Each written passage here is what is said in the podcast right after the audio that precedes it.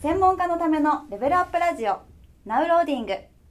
このポッドキャストでは世の中のビジネス流行りの商品がなぜヒットしたのかどうしたらより面白くなるのかをお伝えしていきますでは今日のクイズです、はい。はいえー商品を作って提案しても売れない、うんこういう場合はどうしたらいいでしょうかそうですね。商品をせっかく作って、まあお客さんに提案しても、なんか買ってもらえないとか、興味持ってもらえないっていう場合ですよね。はいはい。じゃあ今日もあの3択クイズでいきたいと思います。 3択はいはい、 1番、すぐに売らない。すぐに売らない、はいはい、 2番目、まあ、安くして提案する。安くするは、い。3つ目、一生懸命売り込みをする。売り込むはい、売り込むです ね。はい、はいこの3つの中でどれでしょうということですね。はいはい。どれでしょうかどれでしょうか皆さん考えていただきましたが、どれでしょうか、はい、答えはです。あ、違う。ちっちっちやちち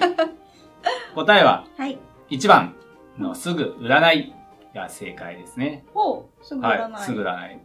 みんなこうすぐにですね、自分の商品をうんお客さんにこれどうですかどうですかって提案しちゃう人が多いんですけど、多いですねあ多いですよね。はいなんかどっかで知り合った人にすぐね、自分の商品のことを話し始めちゃうとか、、うなんかか Facebook で友達になったらいきなりメッセンジャーでなんか次こんなセミナーやるんですよいるみたいな商品の話しちゃうとか。いう人多いですよね。はい、でこれって、まあね、それを受ける側になった方も多いと思うんでわかると思いますけど、うすごく売り込みされたっていう感じになりますよね、なんかね。ん、圧力みたいな感じですよね、はいそうです、ね。とまあ普通売り込みってみんな嫌じゃないですか。うん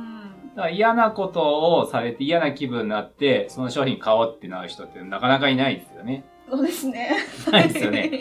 だからやっぱいきなり商品を提案しちゃうと、これ売り込みだと思われて、買っていただけなくなっちゃうので、まあ、すぐ売っちゃダメなわけですよね。 なるほどはい。はい